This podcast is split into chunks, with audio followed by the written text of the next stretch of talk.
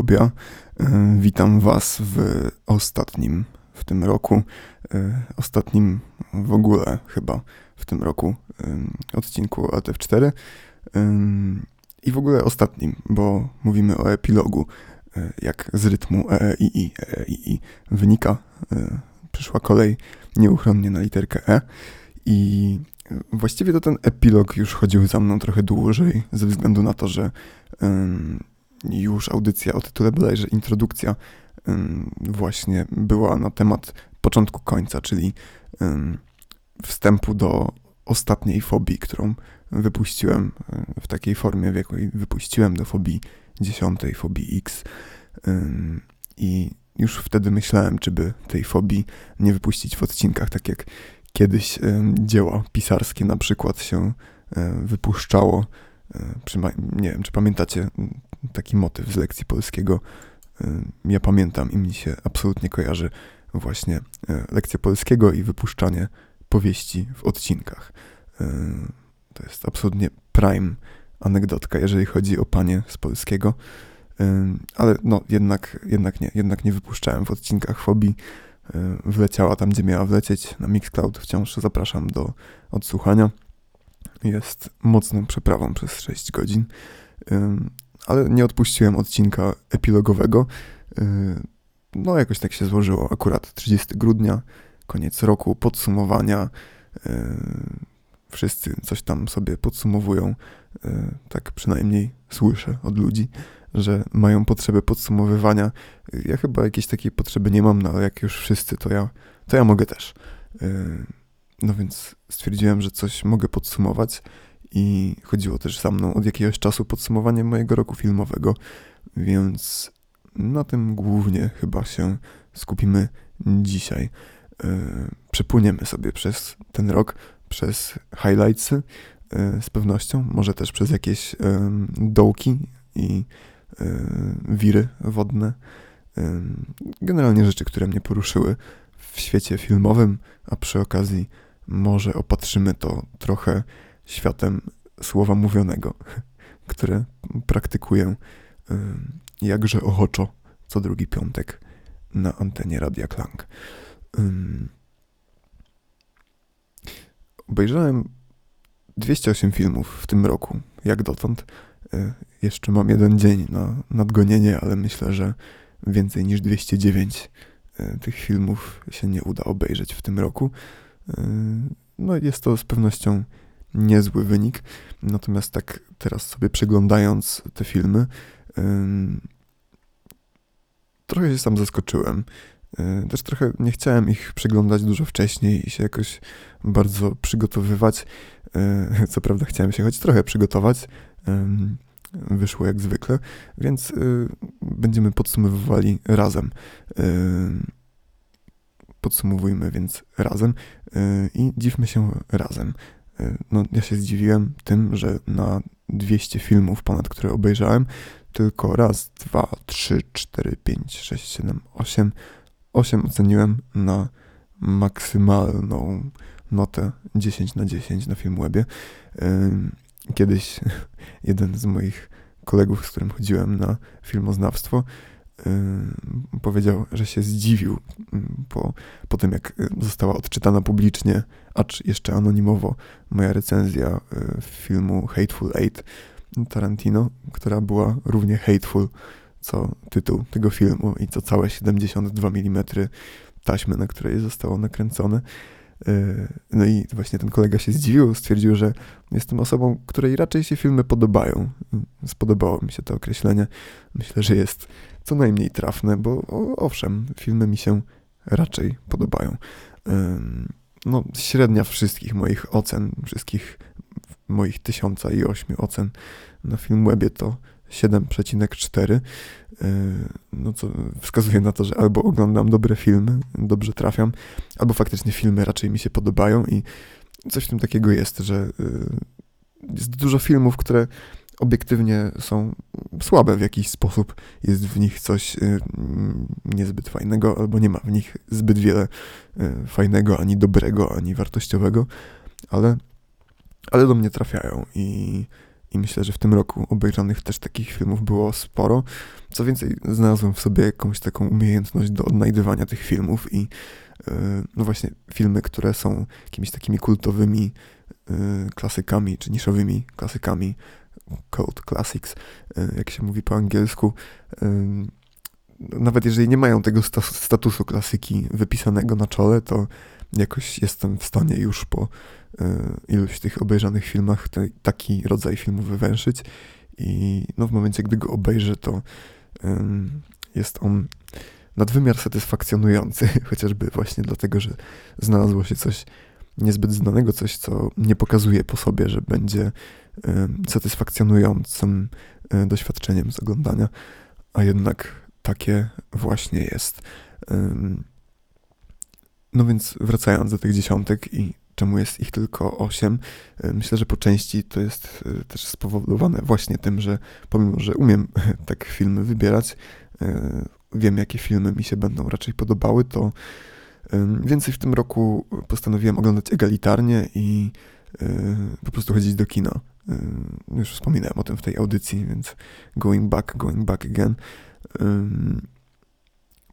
powroty, y, powroty do kina y, po w sumie dłuższym czasie y, jakiejś takiej kinowej abstynencji no, spowodowały, że więcej oglądam przeciętnych filmów i no, myślałem na początku roku, że szybko mnie to zmęczy, a jednak, a jednak okazało się, że wcale nie i w jakiś sposób te wszystkie przeciętne albo po prostu średnie filmy tworzą taki kanwas, na którym filmy faktycznie złe stają się jeszcze gorsze, a faktycznie dobre stają się jeszcze lepsze, więc ym, pozwala to docenić dużo bardziej filmy, które faktycznie coś z sobą reprezentują, albo no, są w jakiś sposób komunikatem, który odbieram od twórców. Yy, I ten komunikat nie jest zaburzony przez produkcję, przez yy, producentów jako takich, czy przez grę aktorską, aspekty techniczne, yy, cokolwiek innego jeżeli film ma dobrą ideę, to znaczy w jakiś sposób interesującą, ciekawą, wartościową i następnie wykonanie tej idei jest prostolinijne i niezakłócone, to dużo lepiej mi się doceniało właśnie tego typu filmy e, w momencie, gdy posiadałem kanwas z filmów przeciętnych, bardziej komercyjnych, e, może bardziej niezdecydowanych, nie posiadających jakiegoś takiego komunikatu, tylko po prostu będących filmami dla filmowania. E, sztuka dla sztuki, film dla filmowania. E, możemy tak zacząć mówić od dzisiaj. Zachęcam, ja może zacznę. Na pewno się już nie możecie doczekać. Jest coś takiego w, ranking, w rankingach, co jest immanentnie przyciągające. nie wiem, jak to działa, ale nieważne, jak bardzo byśmy się starali być nie jak wszyscy, to gdy widzimy ranking, to, to chcemy, chcemy wiedzieć. Chcemy wiedzieć, co jest na górze, co jest na dole, yy, jak zostały ustawione rzeczy, nawet jeżeli to są rzeczy, które nas kompletnie nie interesują. Yy, ja tak przynajmniej mam. Jeżeli widzę ranking, to chcę zobaczyć, chcę przeczytać, chcę sprawdzić, bo a nuż coś znam, a nuż się zgadzam, albo się nie zgadzam. Yy, no więc już nie trzymam was aż tak w napięciu. Wymienię na szybko moje dziesiątki, skoro jest ich tylko osiem. Obejrzanych w tym roku i jest to po kolei tak, od stycznia e, Człowiek, który śpi, Un qui dort. E, myślę, że bardzo charakterystyczny film i z pewnością zasługujący na dziesiątkę. Teraz to już w ogóle brzmi jak najbardziej rozmaślony i niewyraźny krytyk filmowy na świecie. Bardzo charakterystyczny film i e, zasługuje na swoją ocenę. E, ale tak, no, jest, jest to film egzystencjalny, jest to film, który zanurza się w, w Sartrze i e, w innych pisarzach, w kawce, zanurza się w nich i, i bulgocze nosem. I no, mój komentarz po jego obejrzaniu był The Intellectuals Bunny Game, głównie dlatego, że w styczniu miałem jakieś takie dziwne połączenia pomiędzy filmami i chyba nawet oglądałem je po sobie, właśnie Bunny Game i Człowieka, który śpi. No i oprócz tego, że oba są czarno-białe, to jakiś taki rodzaj cichej, głośnej wrażliwości, które oba reprezentują, chociaż są prawdopodobnie na skraju spektrum, no to jednak to spektrum mi się wydało bardzo takim mocnym i ciekawym połączeniem w przypadku tych dwóch filmów. Było tego więcej w styczniu, wydaje mi się nawet, że wspominałem o tym w audycji, ale tak, Bunny Game i Człowiek, który śpi, myślę, że jest to koronny przykład nietypowego, typowego połączenia filmów. Yy, I o dziwo od stycznia do czerwca nie obejrzałem żadnego innego filmu, który zasłużyłby w moich oczach na yy, ocenę 10 na 10. Yy, a nie, a nie, jednak obejrzałem. Jednak to nie jest chronologicznie. Nieprawda, mówię kłamstwa. Proszę mnie nie słuchać. Ale, ale w czerwcu obejrzałem dwa filmy. Dzień po dniu, które oba dostały dziesiątkę. Y, jeden jest bardziej kontrowersyjny, drugi jest też kontrowersyjny, ale mniej kontrowersyjny. Z jednym i drugim wiąże się chyba jakaś historia i tak nomen omen a propos dziesiątej fobii i filmów ocenionych na 10, których co prawda jest tylko 8, ale coś tam jeszcze wymyślimy, żeby było więcej. Y, to być może całe dzisiaj podsumowanie i cały epilog zamknie się właśnie na tych najlepszych filmach. Zobaczymy. No właśnie, dwie dziesiątki, 24-25 czerwca to dwa imiona, żeby było jeszcze śmieszniej. Elvis i Telma. To by był film w ogóle. Elvis i Telma. E, chciałbym, chciałbym to zobaczyć bardzo. No więc Elvis, no, to jest ten bardziej kontrowersyjny i oba te filmy też są bardzo związane z reżyserami, tak mi się wydaje. Są bardzo takie mm, nieodtwórcze i bardzo y, przylegające do stylu i sposobu narracji i no w ogóle tematyce, która y, odpowiada poszczególnym reżyserom odpowiedzialnym za te oba filmy. No, w przypadku Elvisa jest to Bas Lerman, y, o którym zapomniałem wchodząc do sali kinowej, że tak się nazywa i że nakręcił Moulin Rouge i w trakcie oglądania Elvisa miałem przemyślenia w głowie mówiące właśnie, o, jakieś to takie podobne do Moulin Rouge. Ktoś się mocno inspirował Moulin Rouge. Y, po czym na końcu, no oczywiście sprawdziłem, Bas Lerman, reżyser Moulin Rouge, zainspirował się Bazem Lermanem, reżyserem Moulin Rouge.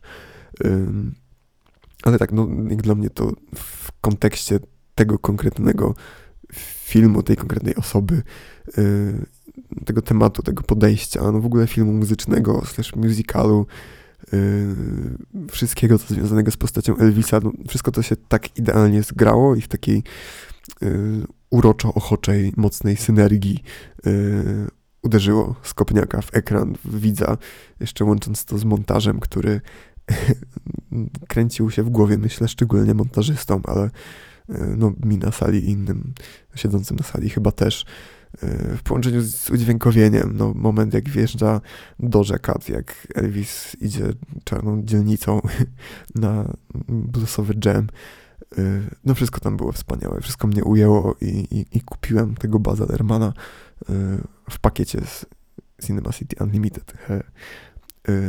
Kupiłem go w całości, kupuję go chyba zawsze. Mam sentyment jak najbardziej do Moulin Rouge. Mam sentyment do filmów muzycznych i gdyby to był inny bohater filmu muzycznego, inna biografia, to ten rodzaj kręcenia, ten, ten rodzaj narracji i opowiadanej historii zupełnie by mi nie, nie przypasował, ale no jakby ten cały przerost formy nad treścią i to tak w takim splendorze i w takim wybuchowym y, nastroju, w takiej wybuchowej wersji przerost, jaki tam się odbywał w tym filmie, y, po prostu idealnie mi się zlał z tym, y, o czym ten film był, no czyli o Elvisie Presleyu. Więc tak, dla mnie to jest 10, to jest serduszko i wszystko co najlepsze. Natomiast kolejny film, i tu zacznę od reżysera, którego nazwiska a nie jest to tylko tego reżysera nazwisko, ale też innego reżysera nazwisko, e, zapomniałem jakiś czas temu i bardzo mocno próbowałem sobie przypomnieć przez parę dni, o ile nie dłużej. Nasz no w końcu, jak usłyszałem imię nie tego reżysera, tylko tego drugiego reżysera, którego to jest również nazwisko, to zajęło mi jakąś jedną dziesiątą sekundy dojście do nazwiska. E, no, chodzi oczywiście o Joachima Triera e, i Larsa von Triera.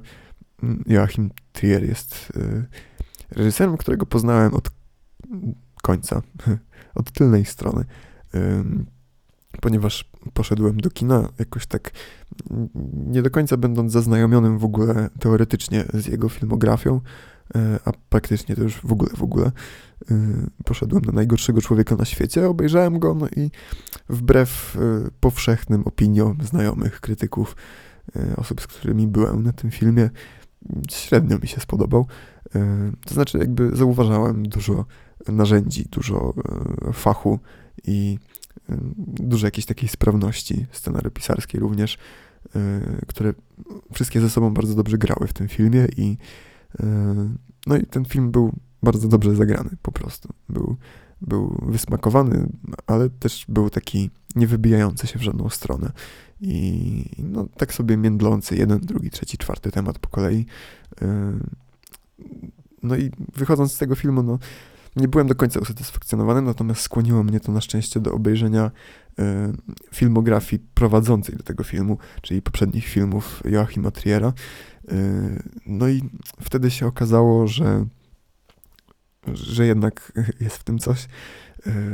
To znaczy jest bardzo dużo w tym reżyserze. No i właśnie Właśnie poszczególne filmy, które Joachim Trier kręcił, po kolei są tak naprawdę nabudowaniem do najgorszego człowieka na świecie. I stwierdziłem wtedy, już po obejrzeniu, nadrobieniu kilku innych filmów, że gdybym obejrzał te filmy najpierw, a dopiero potem najgorszego człowieka, to dużo bardziej bym najgorszego człowieka docenił. E, o dziwo, właśnie ze względu na to, że um, tematy, które poszczególne są poruszane w filmach E, wcześniejszych Joachima, każdy film de facto zajmuje się jakimś jednym prostym tematem i podobnie moim zdaniem jak w filmach e, nie Estlunda, tylko tego trzeciego Duńczyka, który kumplował się z Fontierem i też stworzył z nim Dogmę 9.5 i teraz zapomniałem jego nazwiska. Wspaniale, teraz sprawdzę. Natomiast podobnie jak on, Joachim Trier bierze sobie jakiś jeden temat na, na arkusz papieru, kręci o nim film i w jakiś sposób y, wyczerpuje ten temat po prostu. I kręci wspaniały film, który często jest na y, jakby prostej konstrukcji oparty i, i nie jest jakoś wybitnie rozbudowany, ale to, co ma do powiedzenia na temat tego jednego obszaru, o którym mówi, to mówi bardzo rzetelnie, bardzo dobrze i można powiedzieć wyczerpująco. No i tak też tematy, które się pojawiają. Kolejno w Reprise w Oslo 31 sierpnia, w Telmie, e, wszystkie się pojawiają również w Najgorszym Człowieku na świecie. I Najgorszy Człowiek na świecie w jakiś sposób moim zdaniem domyka te wszystkie tematy. E, tak już dojrzałym okiem, no nie patrząc, po prostu wprowadza jako takie epizodyczne elementy, nawet w pewnym kontekście, jako etiudy wewnątrz e, całego filmu. No i mówi o nich coś dosyć krótko i zamyka. No, gdybym widział te intra, to epilog w formie najgorszego człowieka na świecie bardziej by mi się spodobał. Zobaczyłem na odwrót. Czy żałuję? Chyba też nie. Myślę, że oglądanie właśnie tych rozwiniętych form na temat poszczególnych obszarów w formie właśnie Telmy, Oslo i Reprise dały mi dużo satysfakcji, może nawet więcej niż bym miał, nie widząc najpierw najgorszego człowieka na świecie.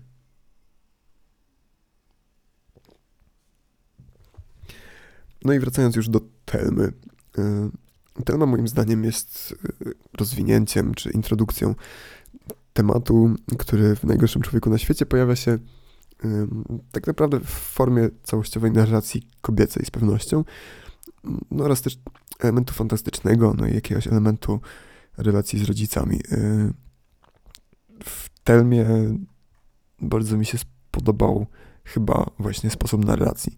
Pomijając to, że wszystko w tym filmie jest cudowne i y, kadry są super dopracowane. Y, muzyka jest świetna, bardzo chciałem ją nabyć. Niestety jest dostępna tylko na winylu gdzieś w Norwegii. Nawet napisałem do kompozytora, ale mi nie odpisał. Mm, I wszystko w tym filmie absolutnie gra. Tak jak soundtrack, tak jak muzyka. No, pisząc komentarz do swojej oceny, napisałem, że nie wiem, że nie wiedziałem, że potrzebuję kolejnego taki fil takiego filmu Magic Magic, co jest Wagincewa, krzysząc się brokatem. No, tak, jakby sposób pokazywania świata i budowy świata wzięty albo odbijający sposób właśnie przedstawiania świata z Wiagincewa.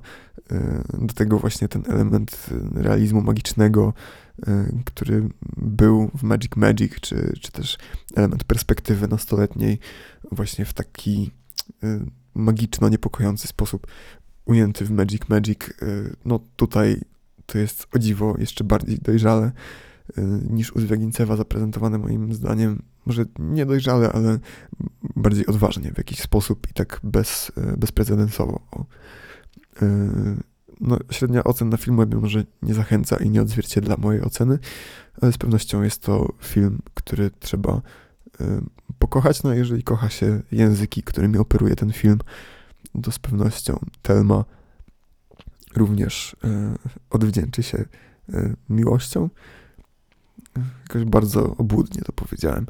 Yy, wierzcie mi na słowo, albo nie wierzcie mi na słowo, do czego nawet jeszcze bardziej zachęcam i sprawdźcie na własnej skórze, bo wydaje mi się, że stosunkowo niewiele osób Telmę widziało, a powinni. Może jak wszyscy obejrzycie, to odpisze mi kompozytor i będę mógł y, nabyć soundtrack y, i puścić go wam w audycji, oczywiście też. Y, kolejny, no jak mówiłem o Elvisie i Telmie, no to nadszedł czas na Malcolm i Marie. Jakieś takie te połączenia dzisiaj są straszne, nie wiem, nie wiem skąd one się biorą. Humor mi musi dopisywać. Malcolm i Mori również trochę, y, trochę, trochę odrobinę hmm, kontrowersyjny film, wydaje mi się, bo no, z tego, co zauważyłem na forach różnych, nie tylko film webowym, bo tam wszystko jest kontrowersyjne, ale też no, w ocenach krytyków, bo dosyć E, rzetelnie sprawdziłem oceny po, po obejrzeniu. Byłem ciekawy, e, no właśnie, zdania krytyków, szczególnie, wyjątkowo w tym wypadku, e, ponieważ jest to film autotematyczny i właśnie dużo mówi o krytyce i filmowej, i krytyce sztuki, o świecie sztuki, świecie filmu. Ten film dużo mówi. Ten film to jest tak naprawdę dialog jednej nocy połączony ze sobą słowo, w sensie elementy dialogu, kwestie wypowiadane są ze sobą połączone piękną pracą kamery, ziarnistym, czarno-białym filmem, jeżeli dobrze pamiętam. Y, już nie pamiętam, czy to było na cyfrowej kamerze i nałożone na to ziarno, czy faktycznie analogowo wszystko kręcone, ale, ale wszystko, wszystko tam jest równie piękne. No i jeżeli kogoś nie interesuje y, półtorej godziny czy dwie godziny gadania o meta, dyskusji, dyskusji na temat dyskusji i opowiadania o, o, o filmie, opowiadania o krytyce, opowiadania o opowiadaniu, e, no to nie znajdzie nic dla siebie w tym filmie, ale jeżeli ktoś lubi opowiadać, lubi słuchać opowiadań, lubi siedzieć w końcu na imprezie i y, przysłuchiwać się y, poszczególnym rozmowom, przeskakując z jednej na drugą, no to wydaje mi się, że ten film y, zaspokoi satysfakcję, yy, usatysfakcjonuje głód, o którym nie wiedzą takie osoby, że go mają. Yy, no u mnie z pewnością tak zrobił. Od razu muszę też uprzedzić i wprowadzić wątek serialowy, ponieważ yy, nie widziałem euforii wciąż i nie zobaczyłem jej w tym roku między innymi dlatego, że yy, stwierdziłem, że w tym roku nie oglądam seriali i zrobiłem po prostu miejsce dla filmów. Jestem z tego zadowolony. W przyszłym roku z pewnością obejrzę jakieś seriale, może nawet też Euforię, ale no, y, połączenie pomiędzy Euforią a Malcolm i Marie jest takie, że reżyser Malcolm i Marie jest też twórcą, reżyserem, wydaje mi się, że również producentem Euforii. No i przez wiele osób jest jakoś przyrównywany. Wydaje mi się, że wiele osób nastawionych negatywnie do tego filmu jakoś zostało nastawionych, uzyskało jakieś nastawienie właśnie przez Sama Levinsona i przez Euforię. No, nie jestem w stanie się zbyt dobrze wypowiedzieć na ten temat. Mogę tylko powiedzieć, że głęboka woda, którą w tym roku nakręcił Sam Levinson, jest strasznie słaba i, i no, nie samym reżyserem chyba jednak żyje film. W tym wypadku głównie temat, ale, y, ale no, egzekucja tego tematu i y, to, jak został on sklejony, jak, jak prosta w jakiś sposób rozmowa, czy też kłótnia została sklejona y, aspektem formalnym, no w mojej głowie przechodził orgazm za orgazmem bo był po prostu tak dobry i tak smaczny. Następny film, również trochę kontrowersyjny, same kontrowersyjne te dziesiątki, ha. E, czyli Drive My Car. O tyle kontrowersyjny, że drugi film Ryusuke Hamaguchi, który, e, który on stworzył w, w tym roku, czyli w pętli ryzyka i fantazji, którego niestety nie widziałem e, przez moich znajomych krytyków, jest oceniany E, zdecydowanie wyżej niż Drive My Car. No, e, aha, no tak, e, no, nawet nie był nakręcony w tym roku, ale premierę miał również w tym roku. Natomiast w moim kinie niestety nie miał premiery. Miał premierę tylko Drive My Car, no i może jestem z tego również zadowolony, dlatego że jakoś tak zaakceptowałem i wziąłem do siebie to Drive My Car. To jest akurat film, który myślę, że wiele osób widziało w tym roku i zostanie gdzieś na dłużej w świadomości kinowej, kinomajskiej. Jest bardzo japoński, bardzo wysmakowany i prosty, pomimo że mówi również o wielu rzeczach i wielu ciężkich tematach, to jest tak e, satysfakcjonująco e, poukładany i połączony sam ze sobą. E, jest tam takie feng shui, że ciężko jest się do czegoś przyczepić, przynajmniej mi, oprócz tego, że potencjalnie ktoś mógłby powiedzieć, że e, jest to film nudny. No, ja zaliczam się do osób, które e, nie mówią, że cokolwiek jest nudne, bo wydaje mi się, że to świadczy tylko o nudności osoby, która to mówi. To znaczy o nieumiejętności hmm, akceptacji dzieła takim, jakim jest. Ale wydaje mi się, że też o tym mówiłem y, kiedyś w audycji Altew 4. kolejne filmy. może trochę przyspieszę, żeby zdążyć jeszcze porozmyślać nie tylko nad dziesiątkami. to zrobimy szybko, trzy na raz. Pierwsze to Vortex. to zupełnie niekontrowersyjny, brak kontrowersji. Gaspar Noé E, no, co prawda wiele krytyków kręciło nosem przy okazji tego filmu. No ja niczym nie kręciłem poza, poza głową, w której mi się kręciło, bo w końcu Vortex i wodą w różowym kiblu, która się kręciła, bo w końcu Vortex. Również piękny film, smutny film, film kompletny moim zdaniem. Kto widział, ten wie, kto nie widział, ten Niech zobaczy i się dowie, jak to widział i nie wie. Niech obejrzy jeszcze raz. Yy, albo może nie ogląda, bo, bo może to nie jest film dla niego. Yy, a tak powiedziałem. A co? Kolejny film. Wracamy do kontrowersji, bo Men. Yy, no i tutaj z kolei znowu króluje władza reżysera i Alex Garland, którego no uwielbiam, ubóstwiam, może nie ubóstwiam, ale uwielbiam. Uwielbiam język wizualny i narrację, którą on prowadzi. Yy, tematy, którymi się zajmuję też jak najbardziej. Yy, uwielbiam ten film. Skakałem po fotelu kinowym na nim i no, był on świetny. To był świetny film. Ym, równie dojrzale mówiący ludzie, którzy go krytykują wyjątkowo, zazwyczaj się z nimi nie zgadzam, to znaczy no albo oglądali inny film, albo, albo nie zrozumieli czegoś.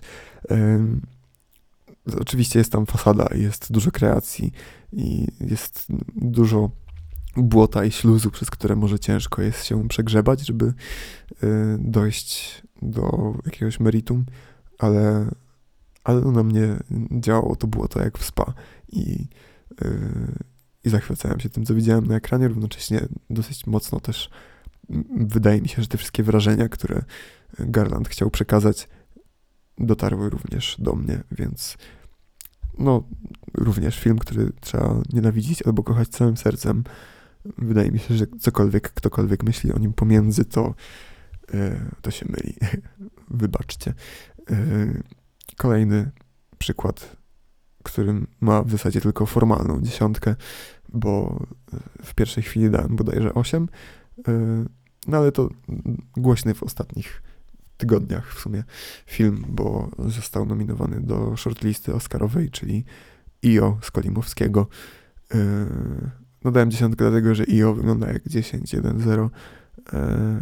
W angielskiej wersji plakatu i tytułu już tak nie działa, bo jest EO. No cóż, wszyscy się będziecie zastanawiać za 50 lat, dlaczego Fobian dał dziesiątkę. E, no mnie ten film ujął w,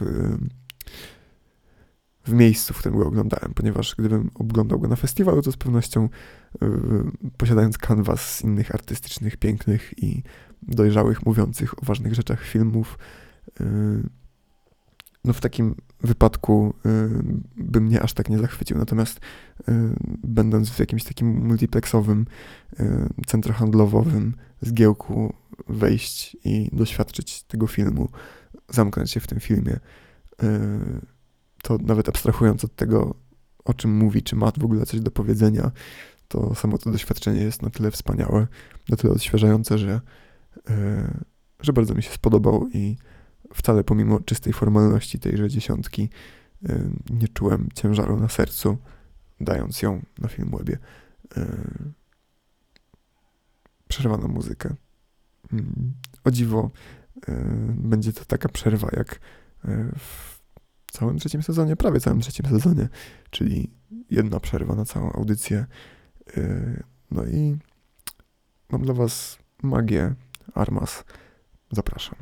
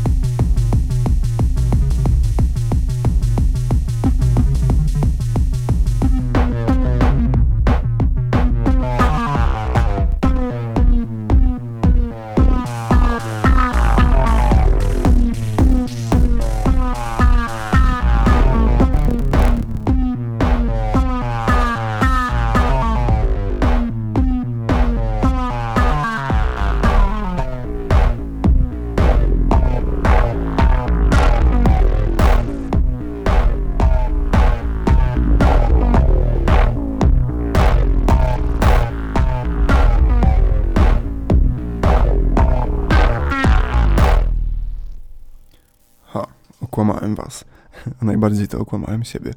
Yy, to był oczywiście Neon Black yy, Ergonauts by Fiber, yy, a nie Magia Armas.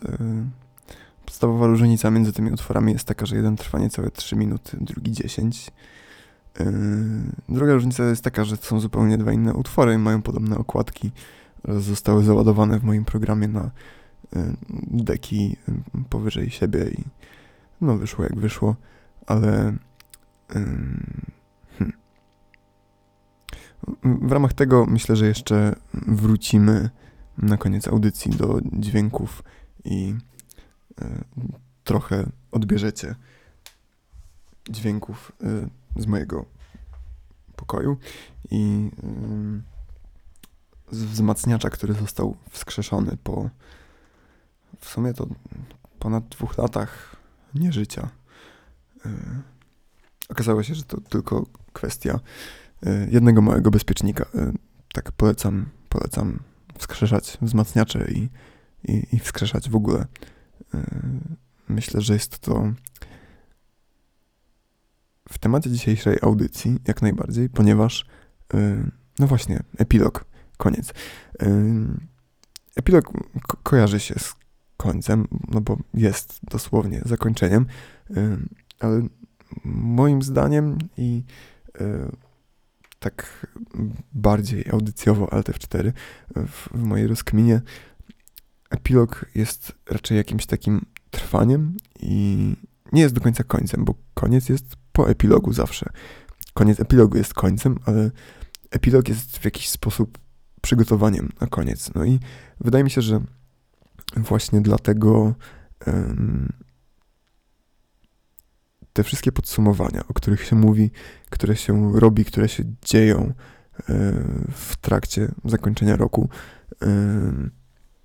zazwyczaj kalendarzowego, ale często też szkolnego, czy też akademickiego, one są takim epilogiem, czyli przygotowaniem na koniec. Same w sobie te odcinki czasu jeszcze nic nie kończą, tylko przygotowują na jakiś koniec, który no, nieodzownie nadejdzie, ale jeżeli nie znamy długości epilogu, to nie możemy być również pewni końca. No i wydaje mi się, że równie często epilog jest przygotowaniem na koniec, który jest inny od końców, które zazwyczaj mają miejsce w naturze, ponieważ w naturze jakoś tak często się dzieje, że koniec jest po pierwsze nigdy nieprzewidywalny, nigdy do końca nie wiemy, kiedy koniec faktycznie nastąpi. Co więcej, każdy taki spontaniczny koniec, który się dzieje, jest zarazem początkiem czegoś innego.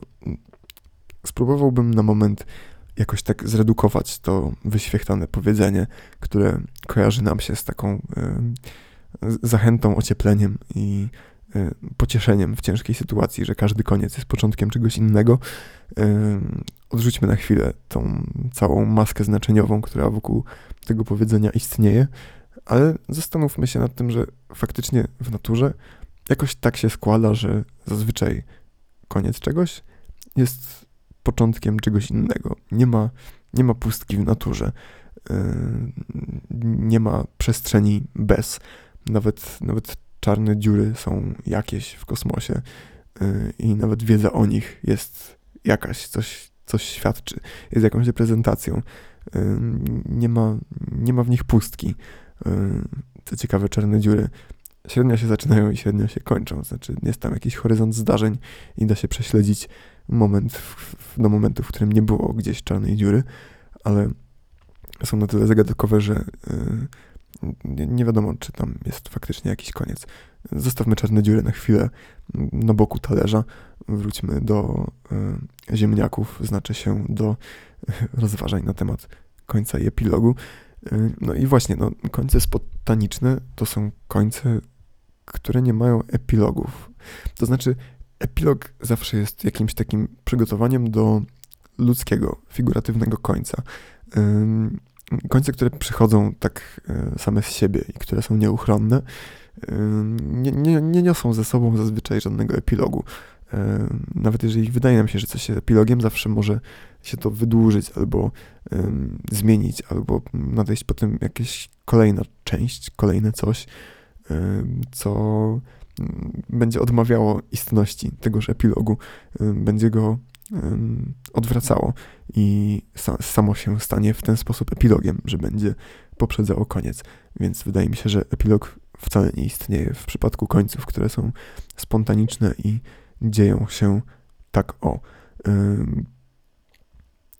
tak a propos przypadkowo puszczanego, puszczanego e, kawałka Neon Black e, kojarzy się bardzo z czarną dziurą, to znaczy jakieś takie promieniejące czerń. E, no jakbym wiedział, że będę mówił o czarnej dziurze i jakbym wiedział, że nie puszczę tego kawałka, który chcę puścić, to bym puścił Zarkonon e, Songs from the Black Hole Abyss, ale dobrze, że nie wiedziałem i dobrze, że nie puściłem, bo e, kawałki z tej płyty już wiele razy leciały w Alt F4, a Fiber jeszcze ani razu. Tak, krótkie podsumowanie muzyczne. Muzyki też było sporo w tym roku i mm, myślę, że to, co puszczałem, w audycji Alt 4 nabrało jakiegoś charakteru, y, po czym jak nadszedł trzeci sezon, to ten charakter y, znów się obrócił i planując koniec sezonu audycji, również chciałem kiedyś, zdaje się po pierwszym sezonie, może po drugim też, y, w jakiś sposób dokonać epilogu i dokonać właśnie tego przygotowania do zakończenia, zapoczątkować koniec i, i, i stworzyć jakąś kreację, która przygotuje e, słuchaczy i może najbardziej mnie na zakończenie czegoś etapu struktury części, ale e, żadnym razem się to nie udało. No teraz jesteśmy w połowie trzeciego sezonu, mówimy o epilogu, ale jest to meta, bo mówimy o mówieniu, mówimy o kończeniu, nie kończymy mówienia, Wiecie o co chodzi. W każdym razie nie przygotowujemy się na koniec. Koniec po prostu nadchodzi, następuje bez epilogu. Mimo, że jest to koniec figuratywny i ludzki, a nie naturalny, to jednak w przypadku sezonów Altyf 4 te końce w jakiś sposób działy się same z siebie. W jakiś sposób po prostu ostatnia audycja była tą kończącą i bez przygotowania czyli bez epilogu, bo epilog musi być w jakiś sposób przygotowany, tak mi się wydaje. Bez tego przygotowania po prostu coś się kończyło, coś się urywało. I wydaje mi się to w jakiś sposób kojące, leczące, w jakiś sposób pozytywnym odczuciem, że coś się kończy niezależnie od naszej woli, niezależnie od naszego przygotowania, od tego, co odczytujemy, jest to, wiadomo, apokaliptyczne i kojarzy się z apokalipsą, natomiast nawet apokalipsa ma jakieś znaki. Nawet biblijny koniec świata no jest poprzedzany znakami. Co prawda wszystkie te znaki już się wyczerpały według według różnych źródeł, między innymi strony Rapture Ready, która opisywała wszystkie znaki. Y, które w Biblii zostały wymienione, także jak coś, to jesteśmy gotowi na koniec świata, jakby się ktoś pytał. Ale no właśnie, no, koniec świata, pomimo że jest poprzedzony znakami i te wszystkie znaki już były, już się wydarzyły, to świat chyba wciąż jeszcze się nie skończył. Chyba, że się skończył i żyjemy poza światem. I ta audycja powstała z końca świata. Hm. Nie myślmy o tym za dużo. Myślmy natomiast o końcu i myślmy o epilogu, ponieważ znajduję również coś kojącego w epilogu. Yy, to jest trochę dychotomiczne, mogłoby się wydawać, że z jednej strony kojącym, przyjemnym, otulającym wrażeniem dla mnie jest to, że yy, coś się kończy samo z siebie, że coś się kończy tylko i wyłącznie siłą natury i nie przygotowuje mnie na ten koniec. Yy, z drugiej strony epilog, czyli właśnie takie przygotowanie na koniec na koniec formalny, na koniec figuratywny, na koniec czegoś stworzonego przez, przez to, przez, przez człowieka. Nie powstałego samego z siebie, ale jakiegoś tworu ludzkiego. Tenże twórca również, albo y, ktoś, kto reprodukuje to dzieło, y, przygotowuje nas do końca, bo te osoby wiedzą dobrze, że nadchodzi koniec i y, być może również w jakiś sposób dla siebie, dla swojej interpretacji potrzebują zaakcentować koniec. I nawet jak w jakimś tworze, w jakimś dziele, które jest rozpięte w rozpiętości czasowej, następuje zakończenie nagłe, urwany, chociaż otwarty koniec, jak w filmach, to myślę, że spokojnie można nakreślić ostatnią część poprzedzającą tenże koniec jako epilog, ponieważ jest to coś również stworzonego i skonstruowanego i w, wracając do tego w pamięci, y, w jakiejś takiej retrospekcji, mm, jesteśmy w stanie określić y, po prostu ostatnią część przed końcem jako epilog.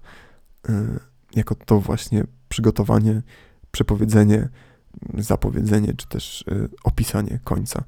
Y, I wydaje mi się przez to, że epilog jest y, immanentnie częścią rzeczy twórczych, tudzież odtwórczych, w każdym razie dzianych się przez człowieka, tworzonych przez człowieka, odgrywanych przez człowieka, to również epilog jest wprowadzeniem, wprowadzeniem do końca. Zgubiłem gdzieś myśl, zabrakło mi epilogu w tej myśli. Może ta myśl była bez epilogu. E, e, epilog definiuje koniec. O, właśnie. E, bez epilogu nie ma końca, więc każdy koniec w dziele musi mieć swój epilog. To znaczy, żeby zdefiniować, że coś się skończyło, to trzeba określić jakąś część, która nastąpiła bezpośrednio po końcu, więc równie dobrze można tą część określić jako epilog przypatrując się jakiemuś dziełu, które zostało stworzone, bądź też wykonane. Yy, wydaje mi się, że tak właśnie jest, że epilog definiuje koniec, ale oczywiście tylko koniec yy, w dziele człowieka. Yy, koniec naturalny jest w takim wypadku ontologicznie zupełnie innym końcem, pomimo tego, że nosi tą samą nazwę, faktycznie jest zupełnie czymś innym w, w swojej istocie. No chociażby przez to, co już powiedzieliśmy w tej audycji, czyli przez to, że następuje naturalnie i nigdy się nie da przewidzieć, kiedy będzie. Yy, no to jednak wydaje mi się, im dłużej o tym myślę, może wam się wydaje inaczej, yy, powiedzcie mi o tym, ale wydaje mi się, że epilog przepowiada i definiuje koniec i przez to koniec poprzedzony epilogiem, czyli koniec czegoś tworzonego, odtwarzanego przez człowieka jest czymś zupełnie innym niż końce, które możemy znaleźć w naturze. Nieubłaganie zbliża się również koniec dzisiejszej audycji oraz koniec tego roku. Zachęcam Was do ukojenia w końcu, do hmm, do położenia się w epilogu, do położenia się w kocu i wypatrywanie końca. Może niekoniecznie z dachów wieżowców, y, może niekoniecznie ze strachem i również niekoniecznie z jakimś wyjątkowo mocnym wyczekiwaniem i y, oczekiwaniem, nadzieją na koniec, ale Zachęcam Was do tego, żebyście znaleźli, podobnie jak ja, w tym, że wszystko się kończy, yy, żebyście w tym znaleźli ukojenie. Bo jeżeli wszystko się kończy, to jest to coś pewnego. I jeżeli wszystko się skończy, to my się też skończymy. I myśl o tym końcu nie powinna być przerażająca, skoro jest to nieuchronne, immanentne. Y, może nie musimy się tym również cieszyć, może możemy zupełnie o tym nie myśleć, ale jeżeli już pomyślimy, to dobrze jest, jeżeli ta myśl o nadchodzącym końcu jest kojąca, jest uspokajająca i prowadzi do refleksji o tym, że wszystko ma jakąś część wspólną, tym końcu. Wszystko, pomimo że nie wychodzi może z jednego miejsca, to, to jednak w jednym miejscu skończy. I nieważne, co to jest za miejsce, nieważne, kiedy ono nastąpi, bo w przeciwieństwie do końców yy, epilogicznych, poprzedzonych epilogiem, których, które ten epilog definiuje, to ten koniec nie jest definiowany przez ostatnią część, poprzedzającą koniec. Koniec, ten, o którym teraz mówię, koniec wszystkiego, yy, jest końcem naturalnym. Jest końcem pozaczasowym, końcem również czasu, który też skończy się razem z tymi, którzy czas mierzą i nie jest ten koniec w żaden sposób zależny od tego, co go poprzedza.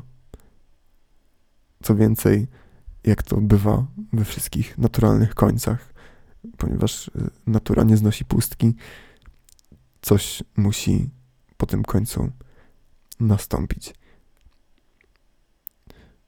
Z tą myślą chcę Was zostawić i możecie sobie pomyśleć: hola, hola, jest 20.52, jeszcze całe 7,5 minuty do końca audycji, ale jak już wspominałem, przez to, że popełniłem lapsus w trakcie, przekażę Wam trochę dźwięków z miejsca, w którym jestem, a jestem w domu i wskrzesiłem wzmacniacz, wzmacniacz. więc mam nadzieję, że nie przerazicie się i że nie, nie zabiję nikogo w zamian za duszę tego wzmacniacza tym, co zaraz nastąpi. Tak czy inaczej, zapraszam. To wszystko o końcu. W końcu nadchodzi koniec i tej audycji. Alt F4.